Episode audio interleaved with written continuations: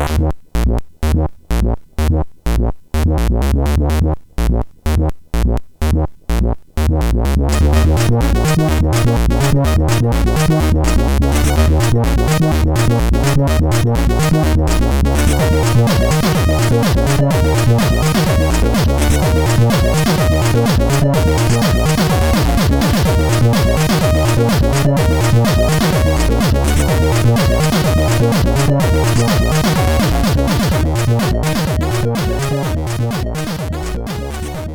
Sziasztok, ez itt a Checkpoint 5. évadának 24. adása. Hello László! Szevas, Töki! Merőben szokatlan helyzetben ülünk itt, a Vault 51 Gamer kocsma pincéjében, ahol hát velünk szemben ül egy ilyen 20-25 ember, élő közönség, sziasztok! Fölöttünk pedig, hát nem is tudom, 20-25. Fortnite-ozó suhancok hallatszanak be a, a mikrofonba. Igen, szülinapozó suhancok, bocsánat a, a mikrofonba, úgyhogy ha egy-egy kósza káromkodást hallottok a távolból, azok nem mi vagyunk. Az a következő generáció. A, így van, és, és olyankor mi, mi a fejünket csóváljuk helytelenítő módon. Szóval ez az adás egy élő felvétel, mármint úgy élő, hogy a felvételé természetesen meg fogom vágni. Vendég nélküliek vagyunk most. Mert Minden felvételünk élő ilyen szempontból. Ilyen szempontból igen mert, mert hogy olyan témával készültünk, amihez igazából tökre értünk, nem kell ehhez vendég. és a vendégek... És, akiket... és, nem, és nem arról van szó, hogy az utolsó pillanatban így, így a tervünk az, az becsődött, és kitaláltunk valami mást. De remélhetőleg ezt is fogjátok szeretni, ugyanis a Lucas Artsról lesz szó, és közönségnek egy-két kvízkérdést is hoztunk Szeretném egy, egy sajtó történeti érdekességgel kezdeni. László, neked is. Itt a PC Guru 2002 9-es száma. Nagyon a, nem lukaszartos a címlap. A, a címlapon egy, egy ilyen praktikus ö, ö, harci öltözéket viselő hölgy, és ebben én megírtam, képzeld el, a 20 éves a LucasArts című cikk első részét.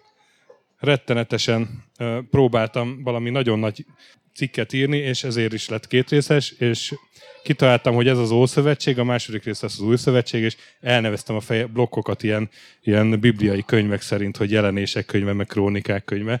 Borzasztóan modoros az egész. Na de. Pont akartam mondani, én sokkal jobb dicsekvés Bor, témát is eh, választottam. Nem, ez, ez ilyen elhatárolom régi magam. De, tehát 2002 per 9, és akkor itt a 2002 per 10-11, valamiért összevont szám volt ősszel, és ebben nincsen a második rész, képzeld. Viszont... Lehet, hogy nem mindenkinek tetszett a... Itt a Guru Gamer első száma. Kicsit rálóg ugye a Gamer felirata a Mafia egynek a feje. Tisztára úgy látszik, mintha egy guru magazin lenne, pedig ez nem az. És ebbe itt a Lucas Harc 20 éves második része. Akkor én pontosan tudom, hogy mi történt. Tehát amikor a gurusok felálltak és elmentek megcsinálni a gamert, akkor akkor te már korábban elküldted valamelyik szerkesztőnek a cikket. Akkor a... Fél... Nem, nem. Azt nem írtam még meg, azt már a gamerbe írtam meg. meg. Nem, én írtam meg a gamerbe, mert én is mentem ugye az első gamerbe ez a sasáikkal, és, és ezért egy másik magazin első számával folytatódott ez a, ez a Remek írás. írás. Na de ezt csak így, így feldobtam. Hát hogy kezdjük el? Hogy kezdjük el ezt az adást? Ja, azt nem mondtam be, hogy a, a REC, ugye, Retro Esport Competition gáláján vagyunk itt a Vaultban, szóval ez a REC, itt ők REC. És fönn gáláznak a srácok. szóval a LucasArts, aminek a története az sokkal kevésbé diadalmas, mint én azt gondoltam, ahogy így utána néztem. Sok jó játékot csináltak, és Főleg az elején. Ha többivel nem törődsz, nem, a végén is. Szóval 80, 82-ben kezdődik a történet, és 2013-ban ér véget. Szerintem ugye a 90-es évek végéig én is ilyen ezredfordulóig mentem. Van, a, van, a, van, a, van az értelmes része ennek a sztorinak, onnantól már csak a nyüglődés, de hát nyilván ezt erre ki fogunk térni, hogy miért gondoljuk ezt így. Na, és rögtön az elején akkor a kvíz első kérdését nektek szegezem.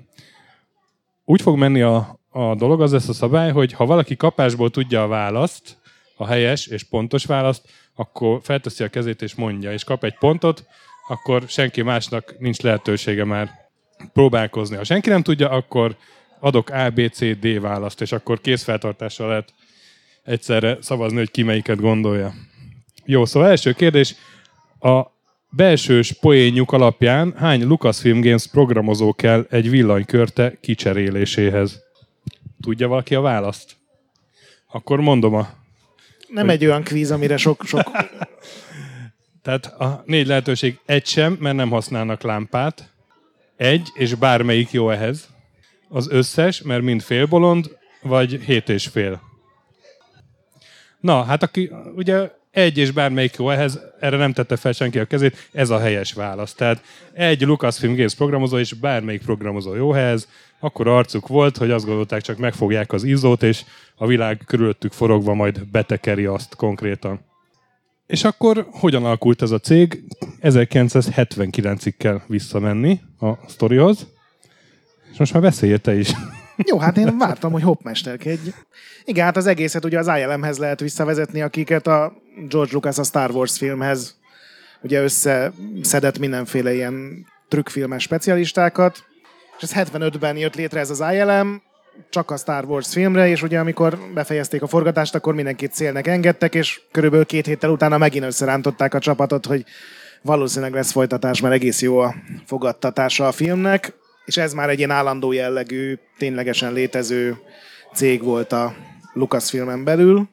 És aztán 79-ben, ugye egy évvel a Birodalom visszavág mozikba kerülése előtt létrehozták ezt a Lucasfilm Computer Division-t, akikből egyébként úgy külön a Pixar is kifejlődött Igen. pár évvel később.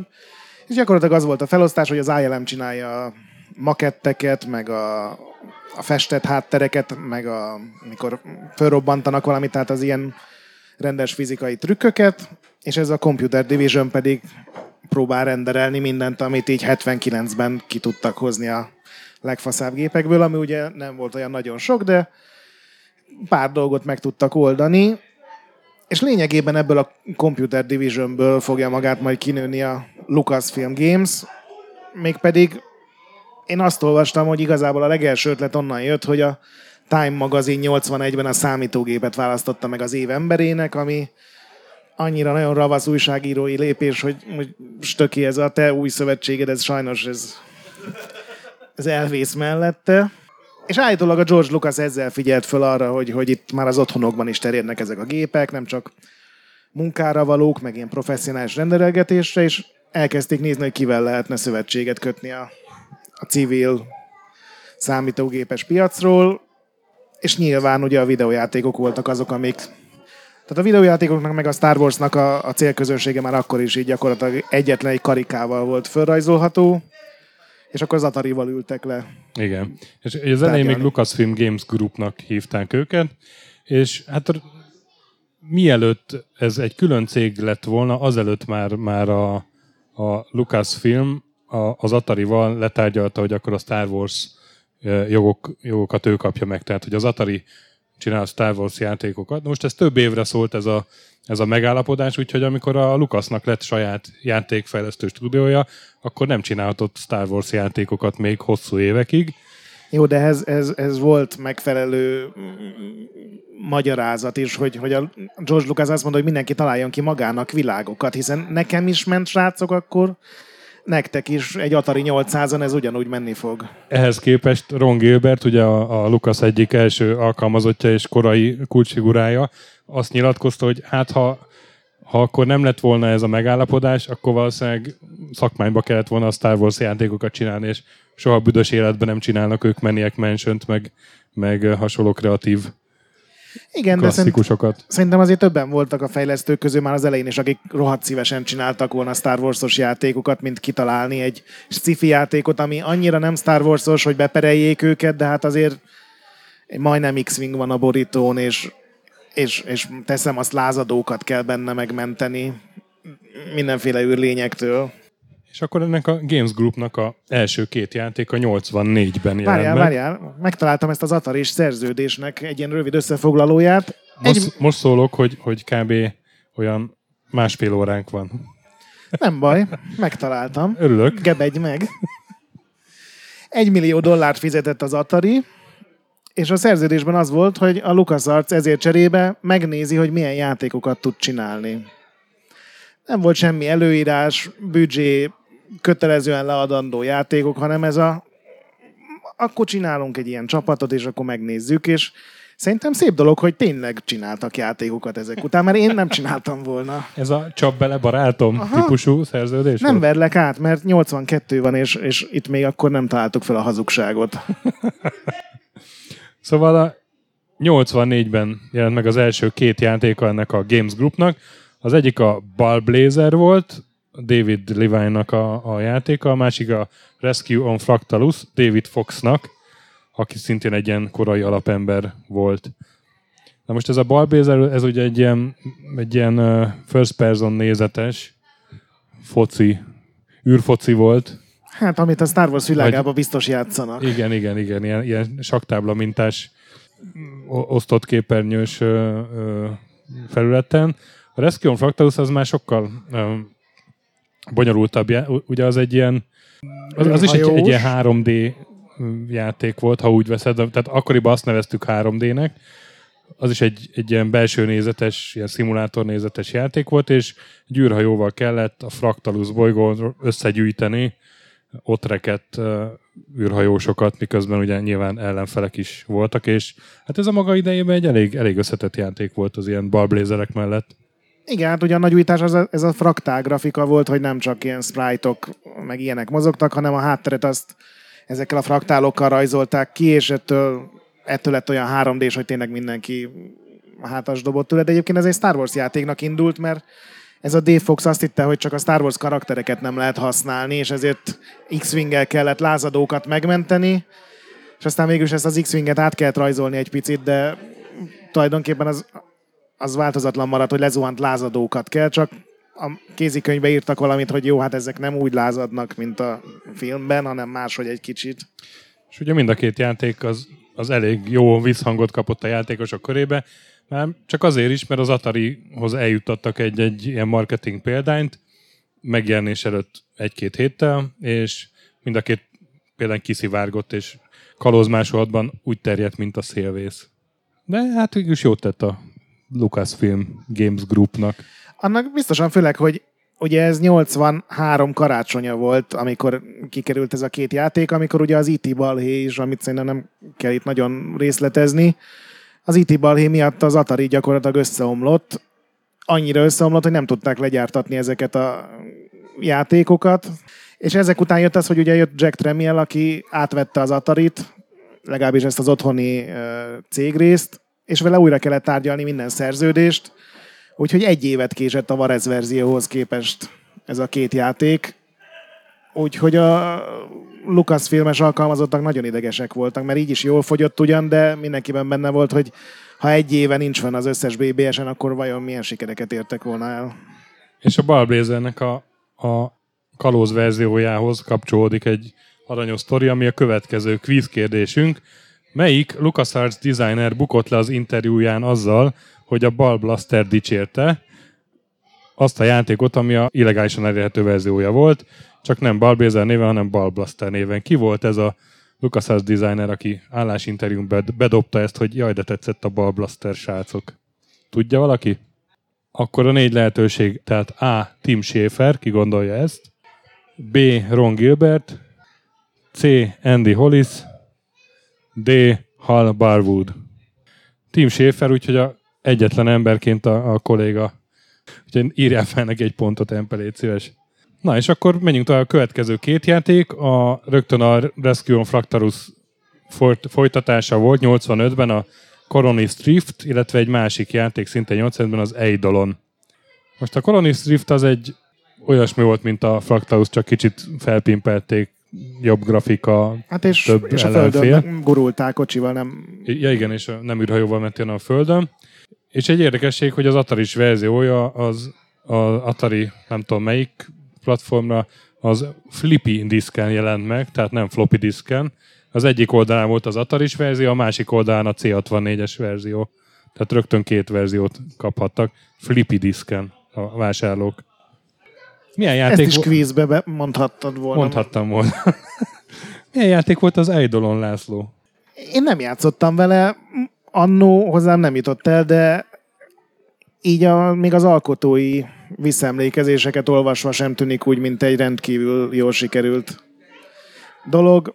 Ez volt az első fantazi környezetű Lucasfilmes játék, úgyhogy szerintem ez a legfőbb erőnye, vagy erénye, és szerintem ezt ők is látták, hogy tök jól kezdődött ez a, ez a játékfejlesztési korszak, de ez így valahogy nem fog működni, vagy nem így kéne, hogy pontosan működjön.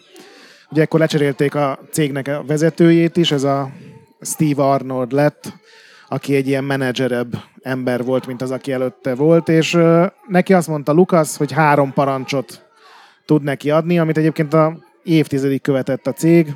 Maradjatok kicsik, legyetek a legjobbak, és ne váljatok veszteségessé, amiben benne vannak az ilyen artistikus, meg a gazdasági szempontok is, úgyhogy ez egy tök jó tanács szerintem minden startupnak. Az egy dologból annyit azért mondjunk el, hogy ebben volt egy ilyen sprite skálázó ö, funkció, tehát hogy a távolabbi ellenfelek, hogyha közeljöttek, akkor megnőtt a sprite-juk, és, és ez, ezt a megoldást aztán Ron Gilbert kölcsönvette, amikor a Maniac Mansion készítette. De hogy a, ezek a játékok azért, azért a fősodorból így eléggé el, el másztak, még ez az Eidolon is, mert aztán a fantasyről kiderült, hogy a saját elmédben mászkálsz, meg ilyen mindenféle elborult sztori elemeket beleraktak. És hát ebbe a kísérletezőkedbe abszolút belepasszol a Habitat is, ami ugye így a 80-as évek közepén elkezdett fejleszteni a, a akkor már Lucasfilm Games. Lucasfilm Games, akkor igen. már Lucasfilm Games. És Hát ez egy MMORPG lett volna. A 85-ös lehetőségek között azért. Igen, igen, igen. A, a Quantum Link nevű ö, ilyen online kapcsolat, ami nagyon drága és nagyon lassú volt, és azt a, a, az AT&T szolgáltatta? Vagy ez melyik? Hát ők alakultak át, aztán amikor csődbe ment ez az egész Habitat dolog, abból lett az Amerika Online, igen, ami igen, ugye igen. ami egy fontos cég lett. És egy beta tesztet ki is adtak 86-ban, aztán az derült ki, hogy hát a, a sávszélesség meg az még nincs ott, ahol kellene, úgyhogy a beta tesztből soha nem került ki. Egy lebutított verzióját viszont Club Karib néven 88-ban kiadta a Lucasfilm. Igen, de egyébként launch party csináltak ennek a játéknak, arról még néhány képet is találtam New Yorkban, iszonyatosan nagy költségvetéssel, ott volt minden szerkesztő, celebek, mindenki kipróbálta, ott volt a teljes játék, és egy héttel utána lelőtték az egészet, mert a Quantum Linknek nem volt annyi szervere, hogy elbírja volna, mert az az 500 beta tesztelő, az a forgalom 1%-át, tehát a teljes sávszélességnek az 1%-át lefoglalta, és azt mondták, hogy, hogy, hogy nem bírnának el egy még tízezer vevőt sem egyszerre, és gyakorlatilag túl jó volt, vagy túl népszerű lett volna ahhoz, hogy, hogy 88-ban ez, ez valóságra váljon. És azt láttad, hogy később ezt japánoknak licenszelték? Igen, de hát az már nem online volt szerintem, hanem ilyen... Tulajdonképpen ez a Habitat, ez úgy nézett ki, mint egy kalandjáték, bár akkor még ugye 85-ben nem nagyon voltak LucasArts-os kalandjátékok, 20 ezer képernyő volt szépen megrajzolva, csinálhatta egy avatárt, és lehetett mászkálni, lehetett csettelni, volt benne kaszinó. kétdimenziós Second Life. Igen, csak nyilván nem tudtál házat építeni, meg ilyesmit, és ebből aztán csináltak egy nagyon szar kalandjátékot Japánban, ami nem tudom kinek volt jó, de de hát ez van. Na, és akkor ehhez is van kérdésünk. Mi volt a Habitat eredeti címe, mielőtt jogi, jogi problémák miatt Habitatra változtatták volna? Akkor a négy lehetőség A. World B. Microcosm C. Universe D. Digilife Microcosm, az kb. ilyen öt ember volt a, a MP-nek integessetek.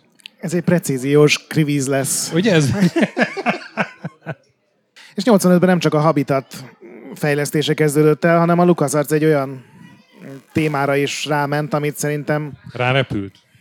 Ráúszott, mint majd meg fogjuk tudni, amit így utólag szerintem nagyon kevesek kötnek össze a nevükkel, ugyanis megjelent az első szimulátoruk, azt tudjuk, hogy rengeteg repülőgép szimulátort csináltak, de amikor a Noah Falstein nevű programozó megkapta a parancsot, hogy most csináljon egy sikeres játékot, amit már tényleg sok pénzt fog hozni, akkor idézem, a katonai hordszárnyas hajókat választotta ki, ami ugye a szárnyas hajónak az ágyúval felszerelt verziója.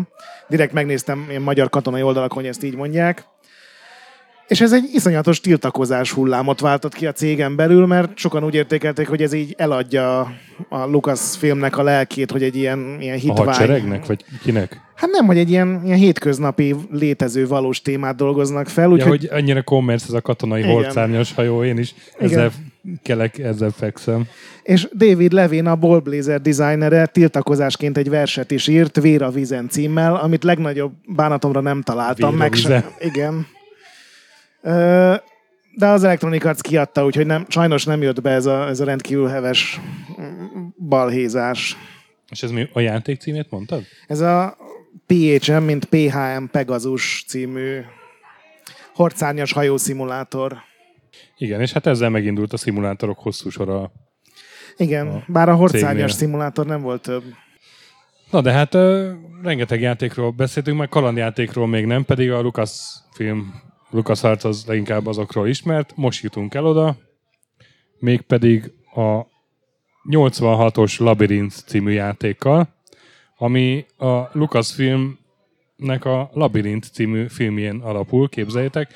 Ez magyarul a Fantasztikus Labirintus néven futott, az, amiben David Bowie játsza Majom, Majom királyt, Manó, Manó királyt. Miben van Majom király? Dzsungel Dzsungel könyvében. könyvében. Majdnem ugyanaz. Szóval igazá, igazából pont olyan csak van benne egy, csak kisebb a kisgyerek. És a majom király nem jön föl így a Ferdén a falszélén. Igen. Szóval a Manó királyt játszotta David Bowie, és, és hát én az gyerekként meg tetszett is, de paráztam is tőle nagyon, arra emlékszem. És ebből készült egy, egy játék, ami nek a, a legfontosabb része egy ilyen párbeszédrendszer volt, ugye, amit aztán ikletet adott a Ron Gilbertnek a 87-es Maniac Mansionhöz. Igen, és ezt a, a játékot ezt túl későn kezdték el fejleszteni, és ezért a film már rég a mozikba volt, mire megjelent, úgyhogy egy teljesen új sztorit kellett hozzáírni, és ezt a Douglas adams írták meg együtt, aminek elég súlyos következményei is voltak. Tehát a játék ilyen teljesen fekete-fehér, szokványos szöveges kalandjátékként indult, mert úgy gondolta a Douglas Adams, hogy jó lenne megijeszteni a vásárlókat. Ugye a játéknak rendes már ilyen 3D-nek tűnő grafikája volt, és az első egy fél órában még egy ilyen ultra primitív, tényleg bármilyen grafika nélküli játékkal kellett játszani, és csak amikor elértél egy helyre, és gondolom kinyitottál egy ajtót, vagy valami, akkor jelent meg a labirintus grafikája. Ezt nem is tudtam. Igen, ordinári nagy troll volt a Douglas Adams, és a labirint fejlesztésénél csatlakozott ugye egy nyári gyakornok srác a LucasArtshoz, ugye a Ron Gilbert, akiről már többször beszéltünk, akinek annyira megtetszett a dolog, hogy szeptemberben egyszerűen nem ment vissza az egyetemre, és mivel nem nagyon volt még HR, meg ilyen szigorú szabályok, senkinek nem tűnt föl, hogy ő, ő csak úgy három hónap, hónapra kellett volna, hogy a cégnél maradjon. És annyira nem voltak szigorú szabályok, hogy rá is bíztak egy projektet. Igen, egyébként Rögtön. erről a korszakról nyilatkozta azt a Hal Barwood, akinek aztán Indiana Jones játékokat is köszönhetünk, meg a nagyszerű Yoda Adventures-t, hogy a Lucas, a George Lucas, aki ugye az egészet pénzelte, meg föntartotta, meg az ő nevét viselte az egész, az nagyjából olyan volt, mint egy ilyen gazdag nagybácsi, aki kifizeti az egyetemedet, de azt már nem tudná megmondani, hogy milyen szakra jársz, hogy így évente egyszer-kétszer betévedt hozzájuk, pedig ugye ők is a Skywalker rancson dolgoztak, de hogy így senki nem tudta, hogy ők kicsodák, miért vannak ott, és ezt nagyon ki is használták, ugye a milyen hajó, hordszárnyas hajókon kívül azért nem mindennapi témákat dolgoztak föl. Szóval elkezdett Ron Gilbert dolgozni a Maniac Mansion-ön. Ugye az egydalomból lopta ezt a Sprite skálás Skálázó. Sepsi Szentgyörgyöt. A, a, mi volt ez a másik? A labirintből meg a, a párbeszédrendszert, és ö, készített egy ilyen, egy ilyen script rendszert az egészhez. Ez volt a neve, hogy Script Creation Utility for Maniac Mansion, röviden SCUM, vagyis SCAM. És ez a, hát igazából ez nem is úgy motor, inkább ilyen fejlesztői környezet, nem? Ahogy én így utána olvastam. Igen, hát ugye pont azért hívják script rendszernek, mert hogy ezzel nem kell sokat programozni, hanem Ja. gyakorlatilag képeket beraksz, akkor megvan a háttér, tök könnyen tudsz vele tárgyakat, meg a tárgyakhoz mindenféle feltételrendszereket megszabni, és Szóval ez, így o- péld- ez olyan jó, olyan sikeres lett, hogy, hogy aztán valami 17 játék használta a 90-es évek közepéig. Igen, és nem a Ron Gilbert csinálta, hanem a világ legjobb nevű embere. Egy másik programozó, hiszen a Gilbert nem, nem értette ez. Chip Morningstarnak hívták az urat, Ó, aki... aki a Habitatot is. Lehet, hogy ő is, Igen. de, de csodálatos neve van. És ugye az egész, volt már egy Ron Gilbert adásunk, de onnan indult ugye ki röviden, hogy a Gilbert rohadtul gyűlölte a kalandjátékokat, legalábbis mindent, ami korábban volt, ezek a szöveges verziók, ahol neked kell begépelni a parancsokat, mert hiába ismert néha szinonimákat a dolog, sose tudtad, hogyha egy értelmetlen parancsot adsz ki, akkor az azért van, mert valami hülyeséggel próbálkozol, vagy nem helyessel, vagy azért, mert nem találtad el rendesen a pontos szavakat. Utálta, hogy gyakorlatilag minden második percben meg lehet halni, ugye ezt a Sierra kalandjátékai fejlesztették tökére, hogy tényleg ha belenéztél egy szekrénybe, ha megfogtál egy poharat, volt olyan king... Leriben nap, napozás közben meg lehetett halni. Meg hogyha megpróbáltál az Nem, utcán nem átmenni. magad napteje, kifeküdtél napozni, és nem leégtél, hanem meghaltál. Vagy ha megpróbáltál átmenni az úton, mert ugye Igen. a másik oldalt nem csinálták meg. És a Gilbert ezt nagyon utálta ezt az egész rendszert, és ezért ugye gyakorlatilag a két szabály volt. Az egyik, hogy valahogy meg kell oldani, hogy az a 15 ige, ami folyamatosan a képernyőn van, minden puzzle megoldható legyen, illetve hogy ne lehessen meghalni a játékokban, mert az szerintem nem vicces.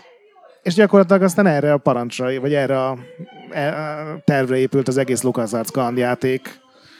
Igen, és hát a Maniac Mansion az, az ehhez még ugye adott egy, egy elég jó komplex sztorit, amiben több szereplő közül is lehetett választani, ugye a hat közül kellett hármat kiválasztani.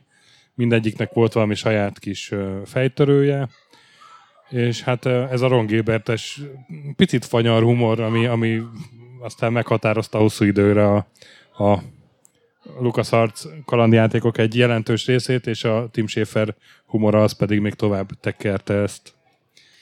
Igen, és a, ugye amikor nagyjából elkezdték csinálni a játékot, papíron már kész volt az egész, játszhatóban még csak ugye fele volt, akkor elvitték a kiadójuknak, akkor a, aki akkor az IE volt, és az IE azt mondta, hogy hát ez eladhatatlan, hát horror meg a komédia együtt az, az senkinek nem kell, és egy olyan kalandjáték, ahol nem lehet meghalni, hát az biztos 20 perc alatt végig lehet játszani, ezt senki nem venné meg, és ekkor alakult kiadóvá a Lucasfilm Games, mert ez a cégvezér Steve Arnold azt mondta, hogy de hát szerintem ezt azért el lehetne adni, mert a horror meg a komédia annyira nincsenek. Igen. Ez az első, Messze. első Lucasfilm játék, ami a Lucasfilm készített is, és ő is adta ki. Tehát a korábbiaknál nem volt kiadó. És nekik lett igazuk képzett stöki. Na hát, akkor most két kérdést is feltennék a kedves közönséghez. Az egyik az, hogy a Lucasfilmnél az volt a szokás, hogy mindent el kell nevezni, ezért külön lett, neve lett a, ugye a skriptelő programnak is, a Scamnak. A számítógépeket viszont mind Star Wars bolygók után nevezték el. Mi volt a neve annak a PC-nek, amin Ron Gil- Ron Gilbert a Maniac mansion írta? Jó, akkor mondom a négy lehetőséget. A. Tatooine, Ez nyilván a George Lucas gépe volt, úgyhogy jó, hogy nem tettétek. B. Dantuin, C. Kessel, D. Bespin. Szóval a, a, a Kessel az úgy, hogy most nagyon sok embernek írhatsz egy pontot. Ezt nem gondoltam át, hogy mi van akkor, a sokkal helyes választ tippelnek. Igen, nem a legátgondoltabb. Hogy? Nem lett átgondoltabb a rendszerünk, ugye? Akkor a másikat meg mondja Gret. Ugye a Stöki említette a Ron Gilbertnek a speciális humorát, nevezzük így. Ennek része volt, hogy a Maniac Mansionben volt egy láncfű rész, ami nyilvánvalóan rohadt hasznosnak tűnik. Föl is lehet venni, meg is lehet vizsgálni, de az egész játékban nincsen hozzá üzemanyag. Viszont később született egy játék, amiben láncfűrész ugyan nem volt, de kizárólag láncfűrészsel kompatibilis benzint lehetett benne találni. És a kérdés nyilván az, hogy ez melyik játék volt. Na, aki tudja, az már akár így be is Mondjátok egyszerre. Nem. Azaz. Ilyenkor két pontot szép, is, szép, nem? Szép. Két pontot? Hát aki tudja, az, az tudja. Jó, akkor ké- ké- ezt megszavazunk, hogy aki tudja, az két pontot kap? Dudinak két pontot írjál be, mert tudta. Tehát az McCrackenben volt az, hogy És hogy- akkor az Empe most se kapott pontot, ugye? ebben most se kapott, így van. Jó, És ugye, köszönjük. és ugye ez a, a Zack McCracken and the Alien Mindbenders című játék Mind. volt. Mindbenders, igaz, bocsánat. Néha még így a 80-as évekbeli kiejtés így Lufis tamadas Visszajön. visszajön. Szóval 88 ez volt a következő Scam játék, amit a David Fox csinált, ugye ő volt a fő fejlesztője, akinél egyébként a Tim Schafer állásinterjúzott, és neki mondta ezt a Ball Blastert. És aztán jöttek a követ. A többiek, az Indiana Jones kalandjáték, a Loom, Secret, Secret of the Monkey Island, látod már megint. És hát sorra egészen a, talán a Curse of the Monkey Island volt az utolsó, nem? Ami ezt használta. Mert a Green Fandango már nem. Meg a Full sem. Full ő sem? Ah. Sok volt nagyon, szinte nem tudjuk felsorolni, mert... Szóval a 90-es évek közepéig ezt használták. És akkor még azért pár, egy, az iMuse-ról beszéljünk egy pár szót, így a Beszélj. kalandjátékok kapcsán. Uh, ugye ez, ez is egy rövidítés, természetesen Interactive Music Streaming Engine, ez az iMuse. Ezt a, a LucasArts azért találta ki, hogy, hogy tudjon zenét szinkronizálni a, a, a képhez, tehát hogyha valami akció volt a képen akkor a játékban, akkor ahhoz való akciózene szólaljon, ha álomjelenet, akkor a álomjelenethez passzoló zene, és ezek így szépen egymásba áttűnjenek mindenféle éles vágás nélkül. És ez is egy olyan rendszer volt, ami a Scamot kiegészítette 91-től, a Monkey Island 2 volt az első játék, ami használta, ami aztán még elég sok játékban visszaköszönt. Sőt, az iMuse még nem kalandjátékokban is használták, például a Dark Forces-ban, meg a X-Wing-ben. Jó van. Viszont átsiklottál azon, hogy a LucasArts elkezd Indiana Jones játékokat csinálni, ami ugye egy nagy váltás, hiszen az elején arról volt szó, hogy hát ezt nem, nem használjuk, mert... Igen, mert így, így megnyitok tredeket, de majd visszatérek. Jó, igen, akkor... Ja, hogy random megyünk? Nem, hanem én, 2012. Így, én ilyen, én ilyen műf, műfajok szerint jegyzeteltem, de ez, látom, hogy te meg nem. És az Indiana Jones kalandjáték az hogy nem kapcsolódik ide? Kapcsolódik ide, most akartam visszatérni hozzá, de térje vissza akkor te. Na hát csak ennyi, hogy, hogy, hogy valahogy sikerült meggyőzni George Lucas-t, hogy valahogyan Steven Spielbergnél érje el, hogy ők csinálhassanak játékot, és ez csodák csodája sikerült is, úgyhogy uh, egy forgatókönyvnek egy korai verziójából egy nagyon pöpec játékot tudtak összerakni, úgyhogy azok a részek, amik a játékban vannak, de a filmben nem jelennek meg, az mind azért van, mert pár verzióval korábbi forgatókönyvbe dolgoztak. ezzel párhuzamosan mások is készítettek, ugye a korábbi megállapodások értelmében Star Wars, sőt Indiana Jones játékokat is. Igen, ez még a Star Wars-on nem vonatkozott, az még igen, pár igen. év. Tehát a, az Indiana Jones a harmadik Indiana Jones filmen egy időben kijött egy akciójáték is, amit ugye nem a Lucas csinált. Azt nem tudom, ki csinálta igazából, de az annyira rossz volt, hogy... Igen. Szerintem... Hát a, a faszakalan játék mert egy elég tré ilyen, ilyen Ocean szintű akciójáték is. Igen, és az Indiana Jones játék az egyetlen, amiben meg lehet halni a karakterrel, és ezt állítólag Spielberg kérte, hogy ha nincs ott a veszély egy játékban, hogy meghalhassál, akkor szerinte hiányzik belőle az intenzitás és az izgalom, úgyhogy van az a pár akció rész, hogy ugye kötelező volt akkor minden kalandjátékban, és akkor el lehet patkolni az öreg Indivel. Jó. Hát itt most, most nagyon kezd szerte ágazni. Hol, hol Akkor ágazzál te szerte, mert én nem tudom, hogy mi a te logikád, ez nem ilyen kalandjátékos logikával dolgozol. Itt, itt már ugye elkezdett elég nagyra nőni a cég, ugye 90-es évek elején járunk, mondjuk 99-ben. Egészen addig ez a, ez a Games Group a, a Lucas Skywalker rancsán dolgozott, a kaliforniai Nikázió mellett. Aztán akkor ára nőttek, meg, meg annyira kellett nekik már saját rendes iroda, hogy, hogy akkor kiköltöztek San Rafaelbe, ami San Francisco-tól északra egy kisebb település, és igazából akkor lettek rendesen uh, Lucas Arts.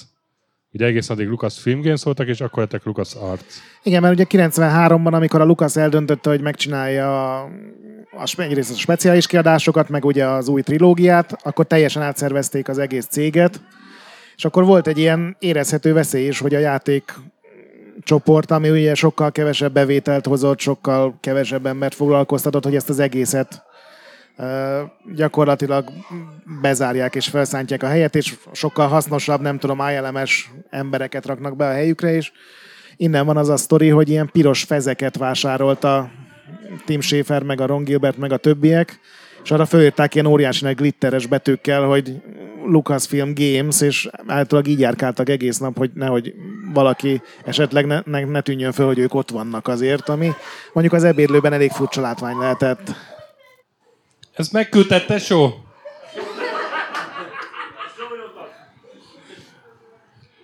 És tehát, hogy akkor elkezdtek így professzionalizálódni, ami azt is jelzett, hogy kiadtak egy saját játékmagazint, ami fél évente jelent meg, és 90-től 96-ig jelent meg, tehát ilyen 12-13 szám körül, hogyha fél évente.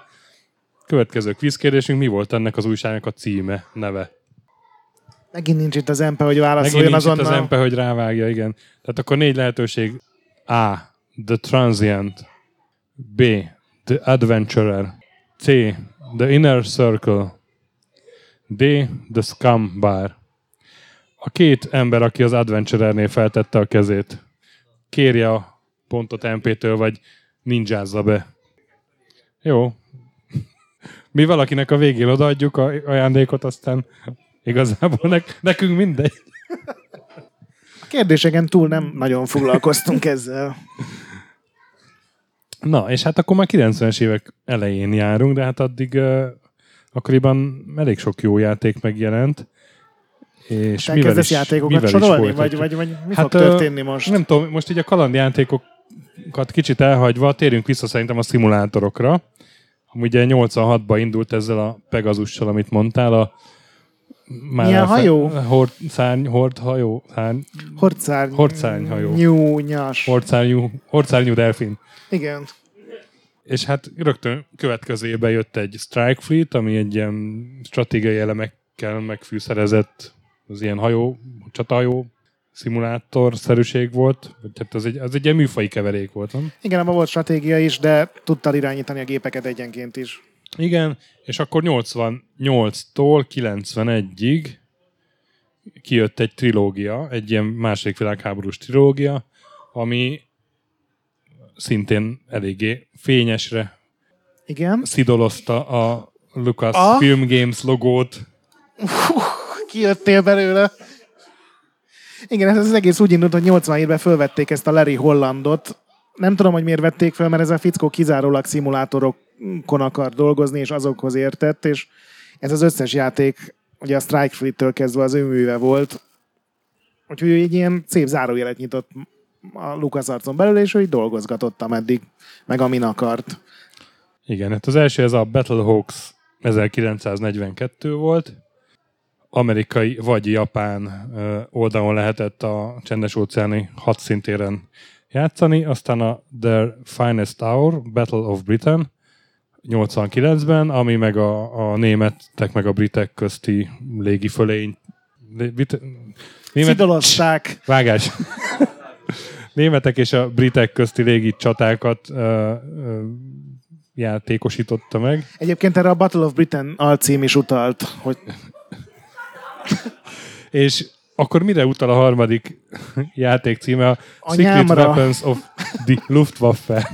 Szóval ott meg az amerikai vagy a német oldalon lehetett. És talán ez volt a legjobb. Vagy legalábbis én ezzel játszottam, a többivel nem. Igen, és mint tudjuk, ez az egyetlen egy körülmény dönti el, hogy melyik játék jó. De egyébként ez lett a legsikeresebb, igen. Igen, igen, és ez egy, egy 224 oldalas ilyen történelmkönyvnek beillő kézikönyvet adtak. Úgyhogy uh, annak megadták a módját. Na de hát a szimulátorok azok igazából nem ezekkel a történelmi játékokkal váltak igazán sikeressé a LucasArts-nál, hanem akkor, amikor végre lehetett már Star Wars játékot csinálni. Ugyanis az első LucasArts Star Wars játék az a X-Wing volt. Amit ugye ez a... Ez az a elsőt megcsillagoznám, de oké, okay, mondjad. Hát az első saját fejlesztésű, nem? Nem. Hát. Hát a, ugye a Star Wars jogok ekkor a GVC-nél voltak, akik NES-re, meg aztán NES-re akartak játékokat készítetni, viszont a George Lucas elkezdett aggódni néhány nagyon szar Star Wars játék után, hogy ez így nem jó, hogy ő csak eladja a nevet, és aztán mindenféle szörnyű dolgokat csinálnak, aztán néhány év múlva megcsinálta a Phantom Menace-t. Ez csak úgy zárójelben. Ö, és ezért kitalálták azt, hogy mi lenne, ha mi csinálnánk meg a játékot, amit aztán a GVC ad ki, és ennek a, nyilván a kiadó rendkívül örült, mert neki ez semmibe nem került, viszont tök jó játékai lettek hirtelen néhány borzalmas után, és ez ilyen Super Star Wars, meg ezek a dolgok, ezeket mind a LucasArts fejlesztette, meg ugye a Rebel Assault is. Aztán az volt az utolsó GVC kiadású játék, mert aztán végre visszaszálltak a jogok. És akkor most mondhatod az X-Winget, barátom. 93 X-Wing.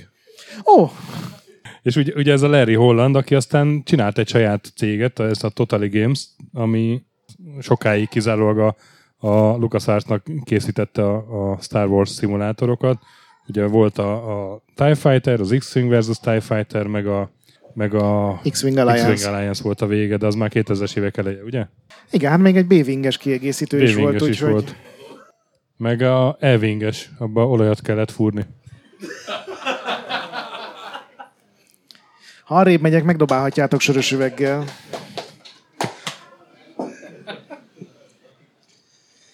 Féreg.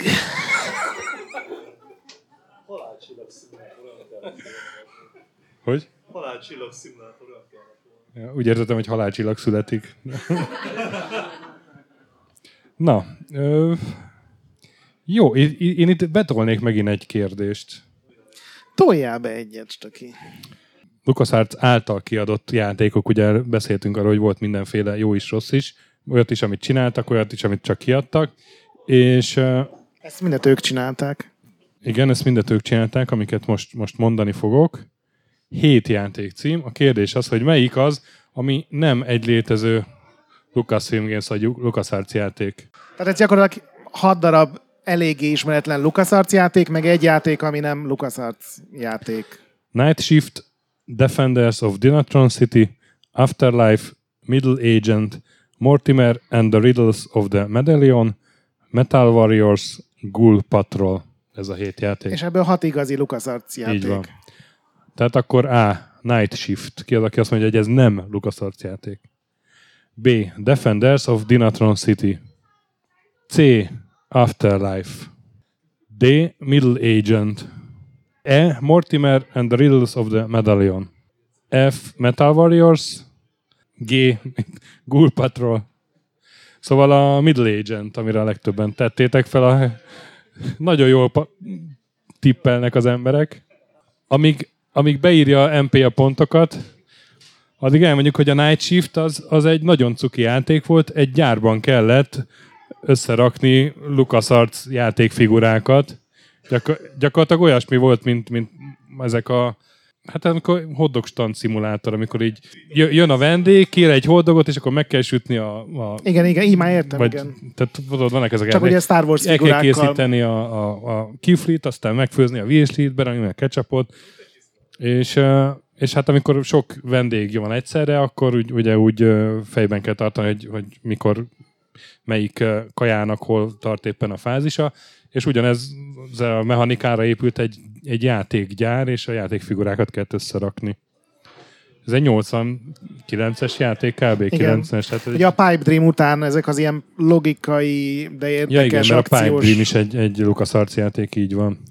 És az Afterlife az, ami tök érdekes még, az meg gyakorlatilag egy ilyen SimCity-szerűség, csak a, a, a túlvilágon, ugye a mennyországot meg a poklot kell kiépíteni. Vannak nagyon furcsa épületek és fejlesztések Így van. benne ilyen.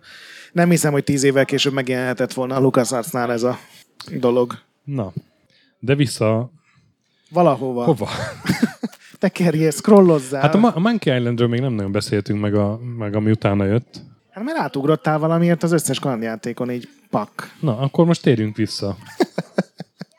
Hát én utoljára a Monkey Island 2-ről beszéltem, hogy az iMuse azt használta először, de még a Monkey Island 1-ről is beszéltünk akár, hogy az volt az első olyan játék, amiben a Tim Schafer kicsit közelebb engedték a tűzhöz, és ez meg is mutatkozott egyik másik, nagyon beteg fejtörőbe, illetve hogy a, van a híres kardpályrbaj, amikor, amikor inzult, inzultálni kell a másikat, és ott a kérdéseket, válaszokat maga Orson Scott Card írta, a híres skifi író. Egyébként neki nagyon sok LucasArts játékhoz volt később köze, és ő a PC Gamerbe is írt, tehát azon túl, hogy egy író volt, ő azért így törleszkedett nagyon a játékvilághoz, mert imádta ezeket a dolgokat. Na, és akkor Monkey Island 291-ben, Indiana Jones and the Fate of Atlantis 92-ben imádtam. Egy, egy, egy olyan volt, mintha találtam volna egy, egy Indiana Jones filmet, ami, amit nem vetítettek a mozik. aztán 93-ban meg két humorbomba, Day of the Tentacle, meg a Sam Max Hit the Road. Az utolsó pixelig imádom mind a kettőt. Nem tudom, remélem nem vagyok egyedül ezzel. Nem, nem. Akarsz valamit mondani ezekről? Nem, hát tökéletesen elmondod. Mit, mit mondjak? E, És ugye a, tehát a Monkey Island 2 fejlesztésénél volt az, hogy a Ron Gilbert kilépett, tehát a, ott, onnantól kezdve már nem vett részt Igen. A De továbbiakban. csak a végén, tehát a, az, még az, az még az ő játéka és volt. ig- igen, a végén kilépett, és akkor a, a Day of the Tentacle-t már, már a Tim Schafer vezette annak a fejlesztésén. Ron Gilbert meg aztán pár év múlva indított egy, egy ilyen morgós blogot, hogy a Grumpy Gamert, és minden második bejegyzése arról szólt az elején, hogy hát nagyon rossz irányba megy a játékipar, és ezek a, ezek a mai nem tudom, aztán- RTS-ek. És aztán neki állt mai játékokat fejleszteni, amikor volt egy ilyen öt éves időszak, amikor megint visszajött. Na de aztán a Timbleweed Parkkal szépített. Szóval 95-ben még volt egy Full Throttle, meg a Dig, ezek már ezek kicsit ilyen komolyabb vonalon mozogtak, ugye Digről volt Minink, Full Throttle meg ez a motoros játék, ami Tim Schaferhez képest így, ez egy kicsit komoly volt. És 96-ban a cég kitalálta, hogy, hogy Lucas, Lucas Learning néven indít egy, egy ilyen kisebb gyerekek célzó ilyen brandet, vagy, vagy Igen. Segítsél igen. már ki. 96-ban a LucasArts belépett az edutainment piacra, és ennek keretei között gyermekeknek szóló Igen, Star Wars programokat és piacra dobtak. Például ez a Mortimer and the Riddles of the Medallion is egy ilyen, ilyen játék volt, amit a imént említettünk. Szóval a 90-es évek közepén így elég jól ment a szekér, aztán, aztán egyszer csak elkezdtek nem a kalandjátékok lenni a menő, menő meg jött ilyen Playstation, meg Nintendo 64, meg 3D kártyák, és aztán ez drasztikusan átalakította a, a, a céget, mind játékfelhozatal, mind a, mind a, a személyzet tekintetében. Onnantól kezdve, hogy nem fejlesztünk Star Wars-t, mert oké, nincsenek nálunk a jogok, meg majd inkább eredeti világokat alkottunk, azért sikerült eljutniuk oda, hogy hogy az évi három Star Wars játéknál kevesebb nem nagyon jelenik meg, és ez nyilván a minőségre is elég durván rányomta a bélyegét. 97-ben még volt egy nagyon-nagyon szuper Monkey Island játék, a, a harmadik, a Curse of the Monkey Island. 98-ban a Tim Schafer utolsó játék a cégnél, a Grim Fandango, amivel már ugye a, a 3D-vel is így kacérkodott a cég elég rendesen. És 2000-ben egy Escape from Monkey Island, a negyedik Monkey Island játék, ami full 3D volt, és hát talán ez a leggyengébb a, a négy közül. És nem csak a, Szerintem teljesen egyértelműen ez a nem, leggyengébb. nem csak a 3D miatt, hanem úgy, úgy a, valahogy a, Hát a régi csapatban már senki nem volt ott a, nagy párbeszédes kalandjátékos szerelők, fejlesztők igen. közül. Minden esetre ez volt a leges legutolsó eredeti kalandjáték, amit a cég kiadott. Igen, és akkor nem tudom, hogy a Star Warshoz visszatérhetünk, vagy, vagy mi, Vissza. mi az ugra? Vagy, Kérlek vagy szépen. quiz, quiz akarsz esetleg mondani? Ö, figyelj, mindjárt nézem a kis jegyzeteimet. Na, addig én elmondom, hogy a, a Rebel Assault szerintem egy tök érdekes sztori. Ez ugye 93-ban jelent meg, és tudjátok, ez az a film, ami ilyen élő szereplős felvételek. Ez volt a Jedi visszatér óta, meg a, utána volt az a néhány borzalmas ilyen karácsonyi, meg, meg Endor bolygós film, de hogy azok óta az első élő szereplős Star Wars felvétel, és ez nyilván a Lucasnak a figyelmét is fölkeltette, hogy itt már igazi kamerák vannak, akkor ő is lenéz, és, és csak így csettintett egyet, hogy hát azt nem úgy vettem volna föl pont, de hogy ez nem olyan rossz, srácok. Ö, és végül ez lett a cégnek a legnagyobb sikere. Odáig egy millió példányt tudtak eladni, ugye ez volt az ilyen CD forradalom, itt volt a Mist egy évvel korábban, és ez a játék volt az, ami így a LucasArts-ot így tényleg így jó pénzügyi formába hozta, és ezért tudták megengedni a kalandjátékokat, amik utána már azért annyira nem fogytak jól, és aztán jöttek ugye, amiket már Stöki mondott, az X-Wing és a többi játék, és 95-ben volt a Dark Forces, az első FPS ugye Star Wars köntösben, meg gyakorlatilag így a harmadik, negyedik FPS, ami valaha elkészült, az is óriásit szólt. 95-ben volt, még volt egy Rebel Assault 2 is, ugye? Igen, az már azért nem szólt akkor át, mert ugye ott már CD nem volt újdonság, ott már az Hát, emberek észrevették, hogy annyira ez nem olyan jó sztori, meg igazából játék se sok van benne. És aztán így 96-97-től kezdve elkezdték szórni a játékokat, és ott már azért így nehéz tényleg nagyon jó már Star Wars játékokat, és azok közül azért már nem volt mindegyik jó, ugye. 96-ban volt a Shadows of the Empire, ami szerintem sokan emlékeznek, mert a korai 3D FX-ek mellé nagyon sűrűn adták azt a játékot. az egy ilyen néha külső nézetes akció, néha járműves rész, és a, az indult ugye a hot csatával, ami a Star Warsnak az a féle normandiai partra szállás lehet, hogy minden fasz a Star Wars játékba kell egy ilyen snowspeederes rész, ahol a lépegetők lábát össze kell tekerni, és aztán jött a Masters of Terash Kashi nevű. Most akartam megkérdezni, hogy tudj, tudja valaki, melyik az a játék, aminek kettő umlautos al van a címében, de ez az. Igazából nem tudom, mi ez. Mert hogy a játékot tudom, hogy a Teras Kasi maga mi, az a harcművészet? Vagy, vagy egy, egy, egy... Ez egy Mortal Kombat, borzalmas Azt én értem, de hogy ez a szó mit jelent? Hát Terás Kasinak, hát tudod, ott, ott vannak a mesterek. A... Értem. Mondjuk azt, hogy ez egy harcművészeti ág, és ez egy Playstation-ös, meg azt hiszem PC-re is megjelent verekedős játék, és így a Hát a Mortal Kombat klónok alsó 20%-ában. Igen. Tehát, hogy ott van. Előtte is voltak olyan Star Wars játékok, amiket nem feltétlenül szeretett mindenki. Például a Super Star Wars sorozat, amit szerintem mondjuk semmi baj nincs vele, de azért... Nem, hát az akkor is ott jó volt. Hát akkor is ott, ja. Vagy a, vagy a Star Wars Shock 93-ból, Star Wars Chess, de ez a Teraskashi, ez 97-ben egy új, új, új alsó szint volt, és hát vele egy évben jelent meg a Yoda Stories is, ami rá én nem tudok haragudni, de igazából az, az mi volt? Hát azt a Hal Barwood, ugye megbeszéltük, annak is volt sztoria, ő, ő, ő is szeretett volna gyerekekre lőni. Térjünk vissza inkább a Dark Forces vonalra, ugyanak volt egy második része, a Jedi Knight Dark Forces 2 97-ben, ami nagyon jól eltalálta ezt a 3D gyorsítókártyás korszakot, tehát annak egy nagyon jó játéka volt. Meg ugye az volt az első fénykardos faszajáték, ami, ami szerintem nagyon fontos volt. Hogy, hogy, volt egy tök jó ö, folytatása 2002-ben a Star Wars, Jedi Knight 2, Jedi Outcast. Nem, ez a Dark Forces 3, Jedi Knight 2, Jedi Outcast És volt. akkor én a mai napig várom a Star Wars, Dark Forces 4, Jedi Knight 3, Jedi Outcast 2-t. Aminek biztos lesz valami rendes címe. Hát gondolom az a Jedi Academy volt, nem? Vagy volt, volt egy ilyen Jedi, című hát is? Volt egy ilyen, az egy spin-off volt. A francba. Na jó, szóval, hogy akkor elkezdődött ez a, ezek a... De ezek mind tök igényes akciójátékok voltak. Kivéve talán ez a Jedi Academy. Igen, hát azért ugye volt, tehát ezek a jobbak voltak, mm. azért itt még, nem tudom, nálad is egy elég hosszú lista volt a Rebellion, amire talán emlékeztek, azt minden magyar újság imádta valamiért, és hosszú hónapokon keresztül lehetett hozzá először előzeteseket olvasni, aztán Hát azért, mert olyan volt, mint az Imperium Galactica, csak Star Wars-ban. Szerintem rosszabb olyan volt óriási... nála egyébként. Mi? Az Szerintem nem volt jó volt. a Rebellion. Azt mondom, hogy rosszabb volt az Imperium Galacticánál. De ilyen, ilyen supremacy-szerű. Igen, tehát egy nagyon ronda űrtérképen lehetett nagyon ronda bolygókat, nagyon komplex menükkel irányítani, és legyártani mondjuk 17 szupercsillagrombolót, és azt a lúkék után küldeni, akik hatos dobtak, és akkor elmenekültek. És e, ugye ugyanebben az évben jelent meg a Rogue Squadron, ami... Hogy? Nagyon jó volt?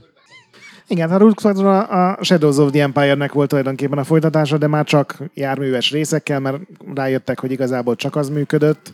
Az már az egy nagyon fasz a konzolos játék volt szerintem, az, a, az ilyen korai konzolos alkotása. Tehát a, a Teras Kasinál jobb volt. De, Azt hiszem, ezt kimondhatjuk. De ebből az évből a legjobb uh, Lucas film termék az a Behind the Magic. Igen, az... Ami, ami hát nem játék volt, hanem a, egy ilyen Star Wars, uh, mi volt? Egy lexikon volt. Egy, hát egy a, a multimédia, multimédia ugye... Star Wars enciklopédia. Igen, és volt ilyen benne mini játékok is voltak benne. Három vicces videó, és azokat képes voltam minden nap megnézni egy fél éven keresztül. De még ebben az időszakban is előfordult, hogy a, hogy a LucasArts próbált azért kísérletezni, és, és nem csak Star Wars játékokat csinálni. 97-ben így jelent meg az Outlaws, ami egy ilyen vagy nyugati, kicsit ilyen rajzfilmgrafikás FPS volt. És úgy nézett ki, mintha három évvel korábbi lenne, mint a Igen. Jedi Knight, pedig három hónappal korábban jelent meg, úgyhogy... De én ezt szerettem, jó volt. Nagyon jó is. játék volt, de amellett elment a 3DFX korszak nagyon hamar sajnos. Meg aztán 2003-ban meg a Armed and Dangerous volt, ami még, még egy FPS volt.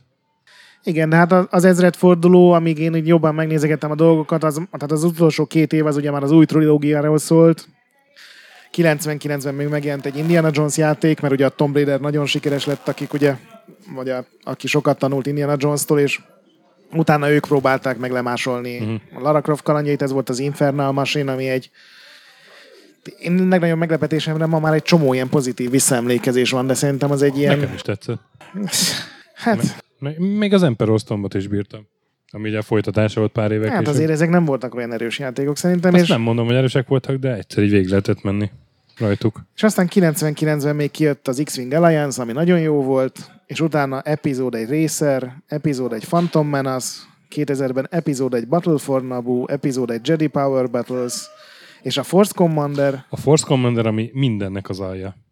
Ezt én Igen. most szeretném. Tehát inkább a teraszkasival végig, végig küzdöm a mesterek. A Force Commander, tehát nem tudom, azzal játszottatok-e, egy real-time stratégiát próbáltak végre egy normálisat csinálni, már 3D-s grafikával, mert 3D-s az kell grafikával, neki. de hát az nem 3D-s grafika volt, hanem, hanem ilyen, mint, ilyen kivágott kartonpapírokat mozgatnának előtted, De azok poligomból voltak, stöki. Ez, de ez, poligomból volt kivágva egy, egy, egy kétdimenziós kartonlap, igen. Borzalmasan, igen. és nagyon rossz volt, mint játék az, Igen, is, igen. tehát mint stratégia is, és 2001-ben, hogy ne folyts belém a szót, még megjelent az Obi-Wan, amiről szerintem senki nem hallott, mert PC-n törölték végül megjelenés előtt egy-két hónappal. Ja, azért az volt a neve. Az első filmben megjelent. Igen. És az nem volt annyira rossz, de ebben a Star Wars játéktengerben szerintem már így mindenki feladta, hogy ezek valaha fognak tényleg igazán jó játékot csinálni. Na, régen volt kérdés, úgyhogy jöjjön egy.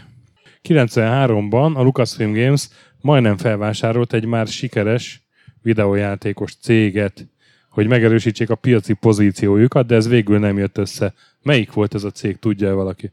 Jó, ti kiestetek, te is kiestél. Mindenki kiesett. Tehát akkor a négy lehetőség Interplay, Activision, Microprose vagy SSI. A. Interplay, B. Activision, C. Microprose, D. SSI. Na, most az elsőre raktuk a helyes választ, tehát Interplay, úgyhogy egy, egy embernek jár a csoki, igen. És akkor átléphetünk a, az új évezredbe, ami már egy rövidebb sztori lesz a, a, ami a játék felhozatalt illeti. Az üzleti rész az, az mozgalmasabb viszont. Igazából már az kevésbé retro, ezeket már sokkal többen ismerik, hiszen ez ugye a PS2 korszak vége, végétől kezdve.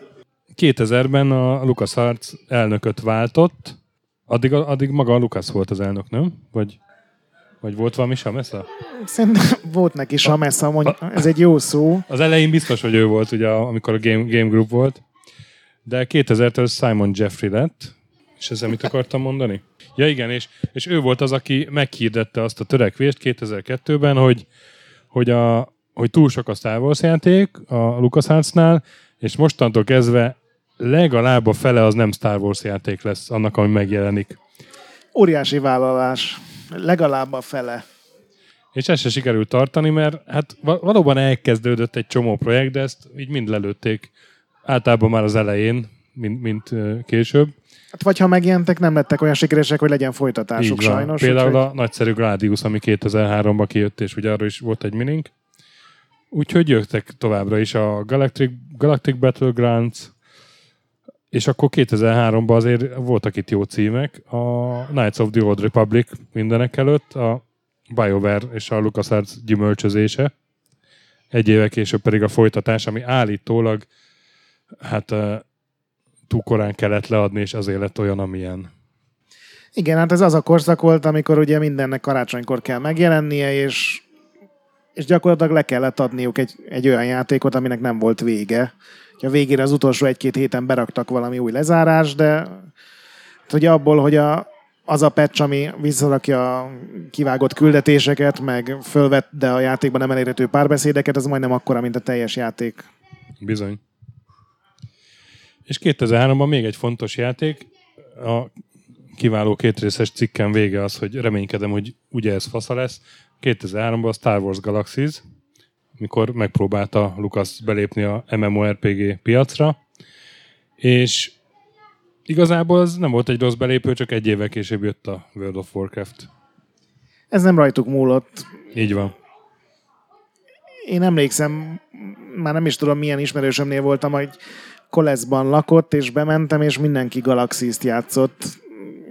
Iszonyatosan népszerű volt szerintem az első egy-két hónapban, mert tényleg meg volt benne az az érzés, hogy bármit csinálhatsz a Star Wars világban. Ugye nem az volt feltétlenül, hogy muszáj, nem tudom, fejvadásznak lenned, vagy Jedinek lenned, sőt, ugye a legelején még nem is volt Jedi, hanem voltak boltosok, akik, emlékszem a Krisz is a gurus időkben, amikor nem volt leadás, csak leült a főtéren, és buffokat adott el embereknek, ami tényleg azt jelentett, hogy négy-öt órán keresztül ült egy helyben a karakterével, előtte állt egy sor, amikor megvolt valaki, akkor jött a következő, akkor a Krisz rányomott nem tudom milyen növényt, meg nem tudom milyen bűbájt, meg nem tudom milyen áldást, és akkor az a faszi az három órán keresztül sokkal jobban tudott harcolni, és a Chris megkapta ezért a nem tudom én kreditjét, és neki ez volt a Star Wars Galaxies, hogy, hogy ült egy helyben, és gyakorlatilag ugyanarra négy gombra kattintgatott, de nagyon élvezte. Úgyhogy ennél több nem kellett. És aztán ugye ez a játékhoz jött egy nagy patch, a mindent átalakító, már nem is tudom mi volt a neve, ami, amit arra terveztek, hogy most lesz végre népszerű a játék, mert mindenki lehet Jedi, mindenki lehet Sith, belerakták az erőképességeket. Addig körülbelül ilyen 20-30 Jedi volt az egész játékban, olyan nehéz volt eljutni oda, és azzal a patchen sikerült kinyírni a játékot. Tehát onnantól kezdve... Akkor mindenki Jedi lett meg Sith. Igen. Shit happens. Menjünk is tovább. De nem, nem ment jól a szekér ennek ellenére. Tehát a, a cégnek a mi ez kapitalizáció, amikor megbecsülik, hogy mennyibe, mennyit ér, az, az nem volt túl jó. 2003-ban az MPD, ilyen piac figyelő cég szerint 100 millió dollárt ért a LucasArts és amikor van egy olyan év, amikor a, a Halo egymaga hoz ennyit, akkor az, az kevésnek tűnik ez a... Igen, meg azt hiszem pár évvel korábban ugye a Rare-t valami 240 millió dollárért vásárolták meg, Igen. tehát pedig azért a LucasArtsnak már csak a franchise-ai, vagy szóval hát a, a Star Wars jogai többet ért. Nem meglepő, volna. hogy a board kinevezett egy új, új elnököt. Ez lett 2004-ben eh, Jim Ward, aki rögtön azzal kezdte a, a, az ügyködését, hogy átvilágította a teljes lukaszarcot, egy ilyen nagy auditot csinált, mert saját megfogalmazásai szerint a cég állapota quite a mess. Ami így udvariasan azt jelenti, hogy iszonyat kuplerájt találtam, srácok. Nem tudom, hogy egy ugyanaz a Jim Ward, de, de lehet, hogy igen. Így hívták a Pool of Radiance-nek az íróját, és szerintem ez ő volt, akit azért vettek oda, hogy az SSI-nál már csináltál egy remek dolgot, akkor nálunk is ragd rendbe a a háztartást. Marketinges volt korábban a, a Lukasznál, úgyhogy nem biztos, hogy ugyanaz. De jó elmélet. jó elmélet. Na és hát a, a egyik első utasítása a Vornak az volt, hogy, hogy a külső fejlesztéseket így, így leállította, és, és mindent megpróbált saját fejlesztő erőből megoldani, amit csak lehetett. És ő már nem mondta azt, hogy legalább 50%-nak nem Star Wars-osnak ő kell lennie, azt. hanem hogy srácok, ez a Star Wars, ez jól megy, a többi frasságot hagyjátok. Nem érdekel az senkit egy Gladius, meg, meg a többi. Csináljunk Star Wars-t, amennyi belefér. Hát 2004-ben ki is jött a Star Wars Battlefront, 2005-ben a Star Wars Battlefront 2, meg 2005-ben a Star Wars Republic Commando, aztán még 2005-ben a Star Wars Episode 3. Szerintem Wardot megdicsérték a gazdái. Csak a nagyokat mondtam.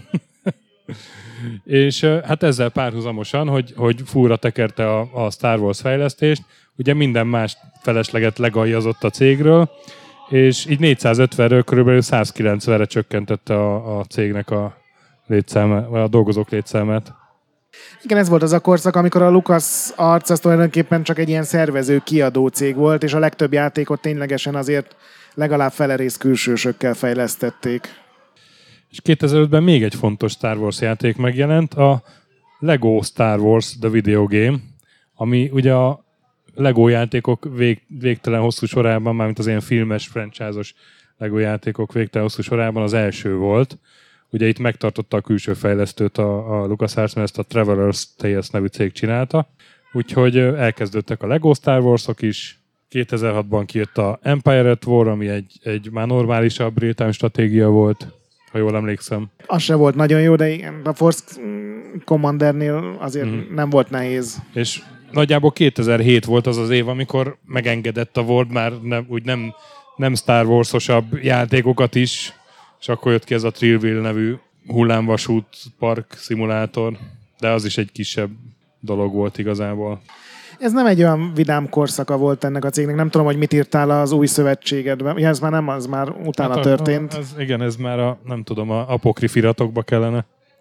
Tehát e- e- erre a korszakra rengeteg törölt fejlesztés a jellemző, amit így addig eljutott, hogy egy logót rajzoltak hozzá, meg, meg volt az alapsztori, meg hogy hol, meg mikor fog játszódni. Ezek 90% a Star Wars-os játék volt, és nem tudom, Stöki megkapta de azokat az e-maileket, az ilyen rengeteg elkaszált Star Wars játék fejlesztésen. Ezeket még be se jelentették a legtöbbet, Igen. tehát csak utólag derültek ki, amikor ugye a Disney felvásárolta a céget. A Gret valami három-négy ilyen kérdést küldött, ami, hogy melyik nem olyan játék címe, ami tényleg fejlesztés alatt állt a LucasArts-nál. Tehát akkor A. Star Wars Scum and Villainy B. Star Wars Lightspeed C.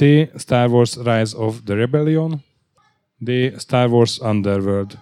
A Lightspeed az, ami a, a második, ami, ami nem egy létező Star Wars projekt volt, hát desztertem a... Nem baj, szerelembe szerencsés, tudod? Ez nem szerencsejáték. Jó. Hát a tippelés, de. Ez tényleg egy ilyen szomorú korszak volt erre, minden ilyen interjú úgy utal, hogy ez, ugye ekkor már egyrészt nem volt senki ott a Lucasfilm Games-es korszakból, tehát ez már teljesen új csapat volt, teljesen más szellemiségben készítették ezeket a játékokat, meg ugye menedzselték a külső fejlesztőket, úgyhogy itt a... És a külső fejlesztőkkel is teljesen máshogy bántak. Amire jó példa a Star Wars Battlefront 3, ami aztán nem jelent meg. Többször se. Többször se. Ugye a Free Radical nevű cég fejlesztette, és úgy kezdték a LucasArts kapcsolatot, hogy a legjobb együttműködés, ami kiadóval nekünk valaha volt, és eljutottak addig, hogy, hogy így fél évig visszatartottak tőlük uh, ilyen komoly pénzeket, ők meg a kódot. Hát az első az a default, ami tudod, min- minden filmforgatás a lehető legjobb igazi barátokat szereztem, és utána azért elmondod az önéletrajzodba, hogy ekkora férgekkel még sose voltál egy kontinensen. Na és hát akkor jönnek az utolsó évek, 2008-tól kb. két évente cserélődtek a, az el, elnökök a, a Lucas érén. Ez, Ward, ez, ez mindig jó jel. igen, Ward az, az személyes okok miatt távozott február, 2008 februárjában. Őt aztán Darrell Ro- Rodriguez cserélte, váltotta, aki két évig volt, mondom, elnök, és ő indította el azt a vonalat, ami, ami aztán így hozott egy kis, egy pár magyarót a cégnek szerintem, hogy újra kiad, kiadják a régi játékokat felújítva. Ugye 2009-ben volt az első a, a Monkey Island, azt hiszem. A körül igen. És akkor utána Monkey Island 2, meg ugye volt Day of the Tentacle, Full Throttle, Grim Fandango kijött. Fandango, úgyhogy igen. És a felújított Monkey Island játékhoz kapcsolódik megint egy kérdés. Ugye a Secret of Monkey Island dobozának a hátulján, az egyik screenshoton, egy kocsmában látszik egy kutya. De ezt a végleges játékból kivágták. Tehát csak a dobozon volt rajta. A felújított verzióba viszont visszakerült. Mi volt a kutya neve? Én írtam a kérdéseket. Senki nem tudja, akkor mondok négy lehetőséget. Tehát A. Spiffy, B. Q-tip, C. Melba, D. Bogart. Spiffy az első helyes válasz. Szóval Rodriguez két év után elhagyta a céget, Paul Megan követte, úgyhogy alatta jelent meg a, a 2011-ben a Star Wars The Old Republic MMORPG, hogy BioWare csinált, és hát ez se tudta megle- megvetni úgy igazán a lábát a WoW mellett, meg akkor már a rohadt mobák mellett. De még mindig létezik, még mindig Még adnak ki mindig, hozzá egy-két évente kiegészítőt, csak már nyilván free-to-play, és vehetsz nagyon fasz a ruhákat 30 dollárért. Viszont ez egy ilyes projekt, projekt volt, ugye, és hogy, valószínűleg ez a, ez a projekt alapozta meg aztán, hogy az ilyet választotta a Disney, amikor már felvásárolta a Lucas-t, úgyhogy, a, úgyhogy mindjárt is érünk oda. Még volt egy nagy leépítés 2010-ben, a, a, a dolgozók egyharmadát elküldték, akkor nagyon sok játékot leállítottak. 2012-ben még volt egy Kinect Star Wars, és a legutolsó LucasArts játék a Angry Birds Star Wars 2000, 2012 végén. Tehát ez a két utolsó Lucas játék, a Kinect Star Wars meg a Angry Birds Star Wars. Ne, nem a csúcson hagyták abba. Nem mondhatni, hogy a csúcsra hagyták abba. Viszont 2012 végén bejelentették, aztán egy-két héten belül is fogadta a felügyelet a, azt, hogy a, a Disney megveszi a LucasArts-ot. 4 milliárd dollárért, tehát azért a kapitalizációt azt sikerült feljebb tornázni Hát azért nem a Lucas arcért fizették, hanem ez a, a franchise-ért, igen. ez, ez a wrestling volt, ami még így Indexes jött a... csúsztatás volt, vártam a reakciódat. De Nem, hát ez tényleg az, hogy ott van a 17. melléklet oldalon még a, nem tudom, a ruhák meg a forgatási dolgok mellett, hogy még a Lucas arcot is megkapjátok. Hát és a Disney ugye leállított minden fejlesztést. A, Hát ők bezárták a Lucas arcot, én úgy tudom. Hát bezárták a dolgot, technikailag nem zárták be.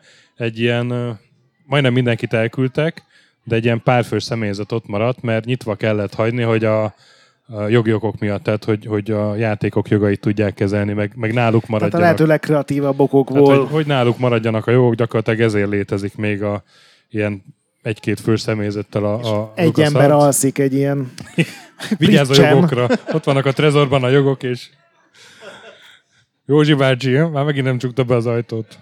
Elviszik a jogokat. Pedig a legvégén egyébként még így jobbra fordulhatott volna, ez volt ugye az a Star Wars 13-13, a, a Star Wars Darth Maul. Igen, igen, igen. Tehát amikor ez mindent leállítottak, akkor pont volt egy-két olyan projekt, ami, ami jól nézett ki. Ezeket ugye csak néhány videóban mutogatták, de ígéretesek voltak. Ez a 13-13 például ugye egy ilyen Boba Fett-szerű mm, ilyen fejvadász bűnöző jellegű karaktert követett volna Uncharted jellegű játékmenettel. Ezt aztán még néhányszor megpróbálták azóta az Amy Henninggel is, ugye már az IE-nél, de az se jött össze, úgyhogy valószínűleg ez az Uncharted recept nem, nem jó hír a Igen. Star Warsnak. És ugye az IE lett az udvari Star Wars játék beszállítója a Disneynek.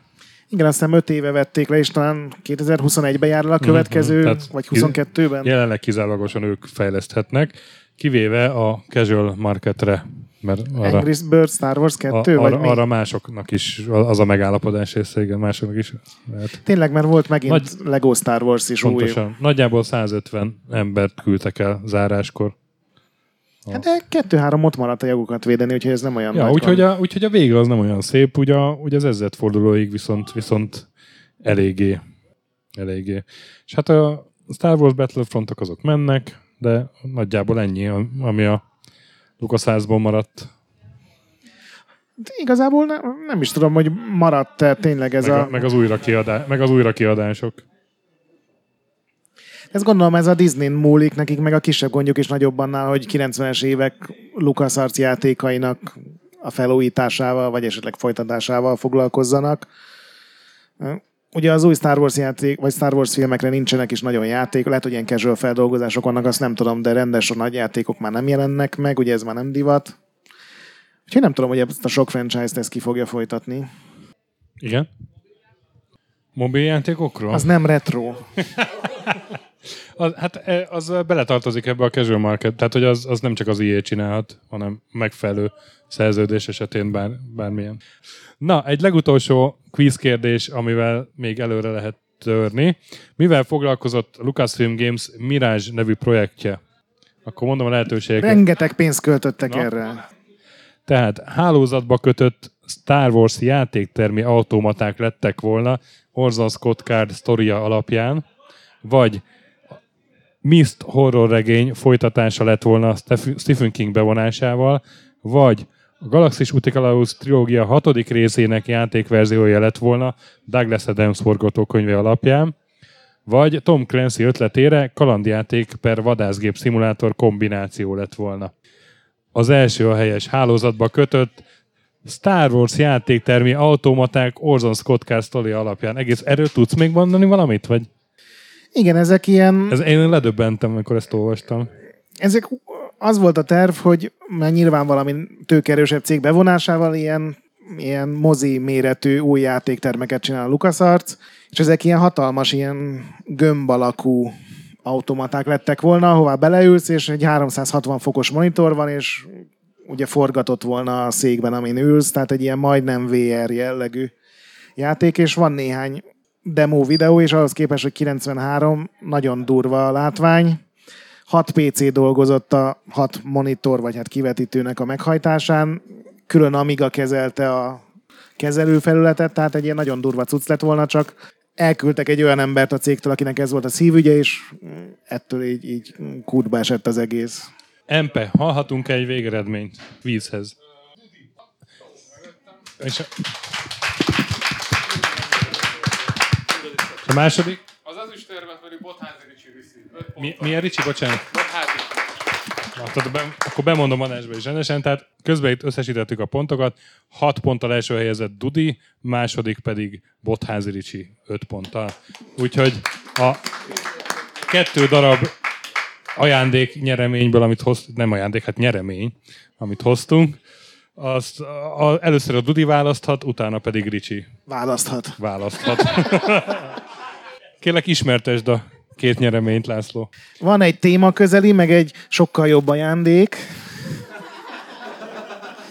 A téma közeli egy nagyszerű Star Wars ö, receptfüzet, amiben Szakácskönyv. például Wookie Cookie,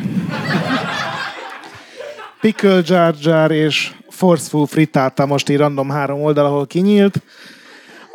Gyönyörűen illusztrálva egyébként. A másik pedig, ami semmiben nem kapcsolódik, bár a Maniac Mansion megjelent Mekre, egy könyv, ez is angolul, nagyon fasz a könyv, a Mac játékok titkos történetéről. Nehéz döntés. Nehéz döntés. Lapozz bele nyugodtan a... Akkor Dudé a Star Wars süteményes könyv, a Mekes pe- pedig Ricsié. Gratulálunk. Gratulálunk. Köszönjük, hogy... Majd csinálunk egy fotót, igen. Csak gondoltam nem felvétel közben. E- Szóval ennyi volt a Checkpoint 5. évadának 24. adása. Köszi, hogy eljöttetek. Nagyon örültünk. Na, és játszatok sokat, megmentsetek boss fight előtt. Energiát rakjátok az első pajzsokra, vagy ahonnan éppen a támadnak a, Fantasma TIE. Csapassatok velünk Discordon, iTunes-on értek 5 csillagra, olvassatok Retrolandet, Lesz új content. de egyébként minden nap frissül valami nyúlfalknyi napi retroval, tehát tényleg minden nap érdemes oda menni. És a nagy pixel gyönyörű továbbra is. Sziasztok! Sziasztok!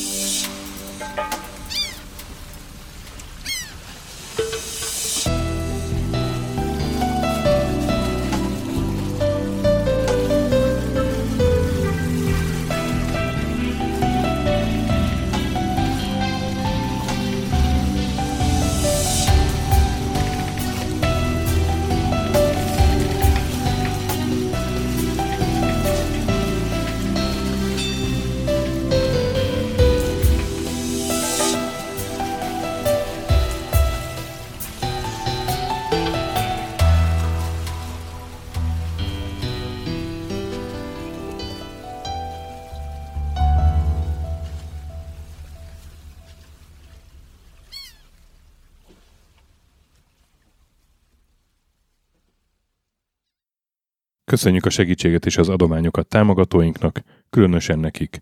Andis 1 2 3 4 5 6 Pumukli, Bastiano Coimbra de la Coronia y Azvedo, Conscript, Kisandrás, Dester, Joda, Kínai, Gatt, Hanan, Zsó, Takkerbá, Flanker, Dancy Sweet Chickens, Gabez Mekkolis, Daev, Hardi, Tamás, Sir Archibald Réten, Nobit, Sogi, Siz, CVD, Gáspár Zsolt, Tibiur, Titus, Bert, Kopescu, Krisz, Ferenc, Koralbrind, Szaszamester, Zsoff, Hollósi Dániel, Balázs, Zobor, Csiki, Suvap, Kertész Péter, Richard V, Szati, Nagyi, Melkor 78, Nyau, Snake Hughes Boy, Vitéz Miklós, Huszti András, Vault 51 Gamer Bar, Péter, Valaki, Trebi Box, Mágnesfejű, Kviha, Jaga, Mazi, Kongfan, Tryman, Magyar Kristóf, Tében 88, FT, Krit 23, Invi, Kuruc Ádám, Jedi,